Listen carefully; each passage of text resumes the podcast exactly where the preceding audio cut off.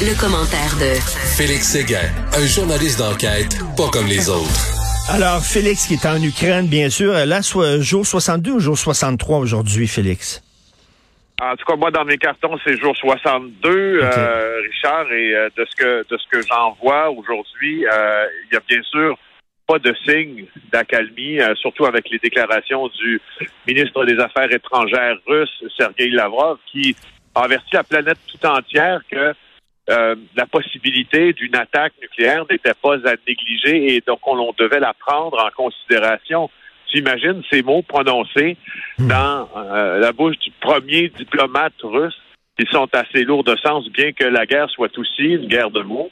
Euh, je me trouve présentement à la porte nord de Kiev. On est arrivé par train, Richard, un train de nuit là, qui nous a amenés pour un trajet de 9 heures de Lviv euh, à Kiev, donc de l'ouest du pays jusqu'à la capitale.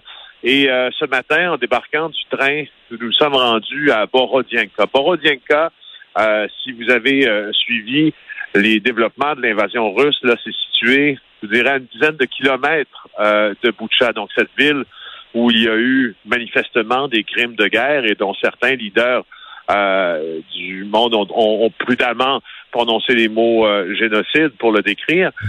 nous sommes rendus donc à Borodienka, qui est tout près, et à Borodienka aussi, selon le président Zelensky, mais pas que lui, il y a eu des exactions commises à l'endroit des populations civiles. Écoute, Richard, il y avait, avant les, attaques russes, il y avait à Borodianka 12 000 habitants. Il en a maintenant, il y en a maintenant 2 000. Puis je suis allé tantôt. Écoutez, hmm. comment décrire cette, macabre, euh, cette, sinistre, sinistre trajet euh, de la porte de Kiev jusqu'à Borodianka? Euh, je vous dirais, un immeuble sur deux, ce serait trop, mais, mais, mais sur certains tronçons de route, là, un immeuble sur deux ont été pulvérisés ah, par euh, soit des obus russes ou des attaques aériennes russes. Euh, et à Borodienka, ce que j'ai vu, c'est des gens qui tentaient de commencer à retourner chez eux. Sauf que il y a environ 200 personnes qui sont soit mortes attachées les mains dans le dos, fusillées, soit mortes sous les décombres. Et ça devient un, peu cet autre symbole en banlieue de Kiev de euh, des exactions commises par les Russes. On a parlé, et vous allez voir un peu plus tard d'ailleurs là euh, sur TVA Nouvelle, vous allez voir qu'on a on a fait une entrevue avec un médecin qui imagine la chose. Ce médecin-là euh, était chef d'un hôpital du Donbass au cours des dernières années, notamment depuis 2014 en fait, là, depuis que les premières attaques russes ont commencé dans cette région d'Ukraine à l'est et euh, en charge de cet hôpital. Ensuite, euh, il est transféré, il est décoré euh, de la médaille d'honneur par le président Zelensky et envoyé, envoyé à Borodienka. Donc, il connaît l'horreur dans le Donbass. On l'envoie à Borodienka. Et là, ce qu'il nous dit, c'est que la prochaine chose que je me rends compte après ce transfert, c'est qu'encore une fois, mes enfants, ma famille, mes concitoyens étaient pris pour cible et étaient tués. L'hôpital de Borodienka, hmm. présentement, ben, pas présentement, mais au cours des derniers jours, était non opérationnel euh, parce que le personnel soignant a dû s'abriter euh, au sous-sol de l'établissement que nous avons visité d'ailleurs. Mais euh, au cours des dernières heures, il a été capable de remettre en fonction certaines unités vitales du centre hospitalier, dont la néonatalité, puis les salles d'opération aussi pour les, traumas importants, les traumas physiques. Et, et c'est un, mon Dieu, cette personne-là que j'ai rencontrée, est un homme, bien sûr, un homme marqué. Mais tu sais, des fois, que tu en as fait des tonnes d'entrevues, Richard, quand tu vois quelqu'un qui est devant toi et qui mesure ses paroles et hmm. que l'air que son visage affiche te dit qu'il est traumatisé. C'est le chef soignant et ce qu'il dit, il dit que ça va prendre le pouvoir de la planète tout entière pour arrêter Vladimir Poutine qu'il traite ouvertement de fascistes. Euh, alors, ce sont des, des, des rencontres comme ça euh, que l'on a que l'on a vécu là au cours euh, euh, la journée. Félix, comme moi, tu es très intéressé par la Deuxième Guerre, je le sais, tu as vu beaucoup de documentaires. Et là, tu es là, tu es en Europe. C'est une guerre qu'il y a sur le territoire européen. La première fois, la première guerre d'invasion comme ça depuis la Deuxième Guerre. Et tu vois les, les bâtiments qui sont démolis, tout ça. Ça doit être surréaliste. Là. C'est-tu, euh, ça fait quelques affectations en pays de conflit. Euh, que j'ai eu la chance ou la malchance, dépendamment de comment on peut voir ça, de vivre. Mais c'est la première affectation dans un pays qui, selon les normes mondiales, n'est pas un pays exemple du tiers-monde. C'est un pays, comme tu le dis, l'Ukraine est un pays développé, l'Ukraine est un pays d'Europe, l'Ukraine voulait être un pays euh, faisant partie du traité de l'Atlantique Nord et euh, et ce qui, je te dirais le, ce qui clash un peu, pardonne-moi l'expression, euh, c'est cette mon Dieu cette allée de dévastation sur des immeubles tout à fait neufs, soit des mmh. immeubles qu'on pourrait voir. D'ailleurs, le paysage, euh, tu sais, hein, le paysage ukrainien, en, enfin en bordure de, de, de, Kiev et de Lviv, ressemble énormément, et à s'y méprendre, Richard, à, à, nos paysages au Québec à ce temps-ci de l'année. Je te le garantis, là, je pourrais facilement, facilement me croire euh, à quelque part en Montérégie, là. Facilement. Mmh. Et sauf que tu vois, c'est la moto, l'équivalent de nos dépanneurs, des épiceries qui sont complètement éventrées par des tirs d'obus. Tu vois les obus, d'ailleurs, des vieux obus russes euh, qui, qui, qui, datent d'époque de la guerre froide, qui, euh, n'ont pas encore explosé. Il faut faire très attention où l'on marche. Euh, le terrain est ah, encore miné. Puis là où je me trouve devant moi, je les ai devant moi quand je te parle, il y a, il y a devant moi des, des soldats volontaires, ben, des volontaires, mais aussi encadrés par des soldats russes qui sont toujours dans les tranchées au bord de Kiev, craignant une autre attaque russe.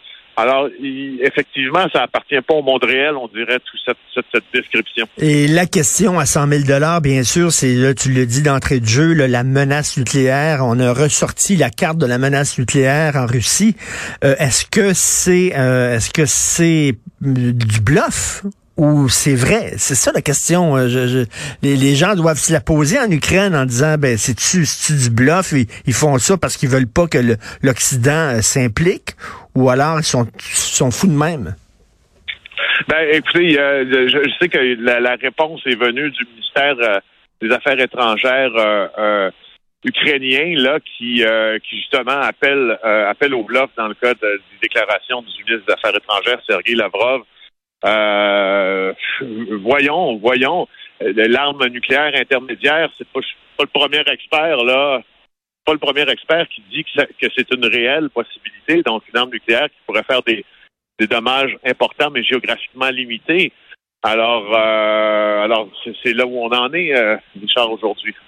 En tout cas, euh, c'est, ils doivent se sentir vraiment isolés, abandonnés par l'Occident, euh, parce que 62 jours en guerre, et comme tu dis, c'est loin de se terminer. Euh, on va suivre, bien sûr, tes reportages. On peut te voir à TVA Nouvelle, à LCN pendant la journée. On peut aller sur les sites Internet aussi d'LCN et on va se reparler demain. sois prudent, bonne journée. Félix. Bien sûr. Bye bye. Merci. Alors, Félix Séguin qui est là-bas. Quand on regarde, moi, j'ai un un fan, je suis pas un fan de la Deuxième Guerre, là, mais je suis très intéressé par le sujet de la Deuxième Guerre. J'ai regardé je sais pas combien de documentaires, et souvent ces documentaires-là, bien sûr, sont en noir et blanc. On les a colorés, hein? Euh, toute la gang d'Apocalypse, la fameuse série européenne Apocalypse, qui est extraordinaire. Euh, narration de Mathieu Kassovitz sur la Deuxième Guerre. On a coloré ces images-là, ce qui fait que on se sent un peu plus près, mais on se dit, c'était leur réalité, là. C'était, tu sais, nous autres, on regarde ça, ça fait longtemps, tu sais, il y a une distance, ça fait 80 ans, tout ça, mais il y a des gens qui le vivaient au jour le jour, là, ce, ce, conflit-là, et qui ne savaient pas. Maintenant, on sait comment ça s'est terminé, euh, mais eux autres ne savaient pas comment ça se terminerait. Et il n'y avait aucune idée, est-ce que ça va durer 10 ans, est-ce que ça va durer 2 ans, est-ce que tu... Ben, c'est ça qui se passe présentement. Et dans mon Dieu, dans 20 ans, il y aura des documentaires sur la guerre en Ukraine, puis avec la distance, on dirait, ben oui, voici ce qui s'est passé. Mais là, quand tu es là et c'est ta vie de tous les jours et tu aucune espèce d'idée ce qui va se passer, plus tard, peut-être les analystes vont dire, ben voyons donc, on savait bien que c'était un bluff, euh, la menace nucléaire, que la Russie sortait justement pour euh, empêcher l'Occident de s'impliquer, puis bon, blanc. Mais là, quand tu es dedans au jour le jour, tu ne sais pas ce qui va se passer. Et ça se passe actuellement. Qui aurait dit que notre génération, on aurait vu ça à la télévision une guerre en Europe, un pays qui en a envahi un autre, parce qu'il y a eu des guerres civiles, bien sûr, par exemple dans l'ex-Yougoslavie, il y a eu des guerres civiles et qu'on pouvait suivre à la télévision, mais c'était pas la même chose, c'était pas un pays qui envahissait un autre pays, comme c'était le cas pendant la Deuxième Guerre. Bref, il y a quelque chose de totalement surréaliste et d'absolument euh, désolant là-dedans de voir que ces gens-là se battent seuls contre une puissance épouvantable. Et là, il y a des gens qui disent, ben, peut-être qu'ils pourraient gagner. Moi, j'ai de la misère à voir l'Ukraine gagner contre la Russie. Poutine joue son va-tout.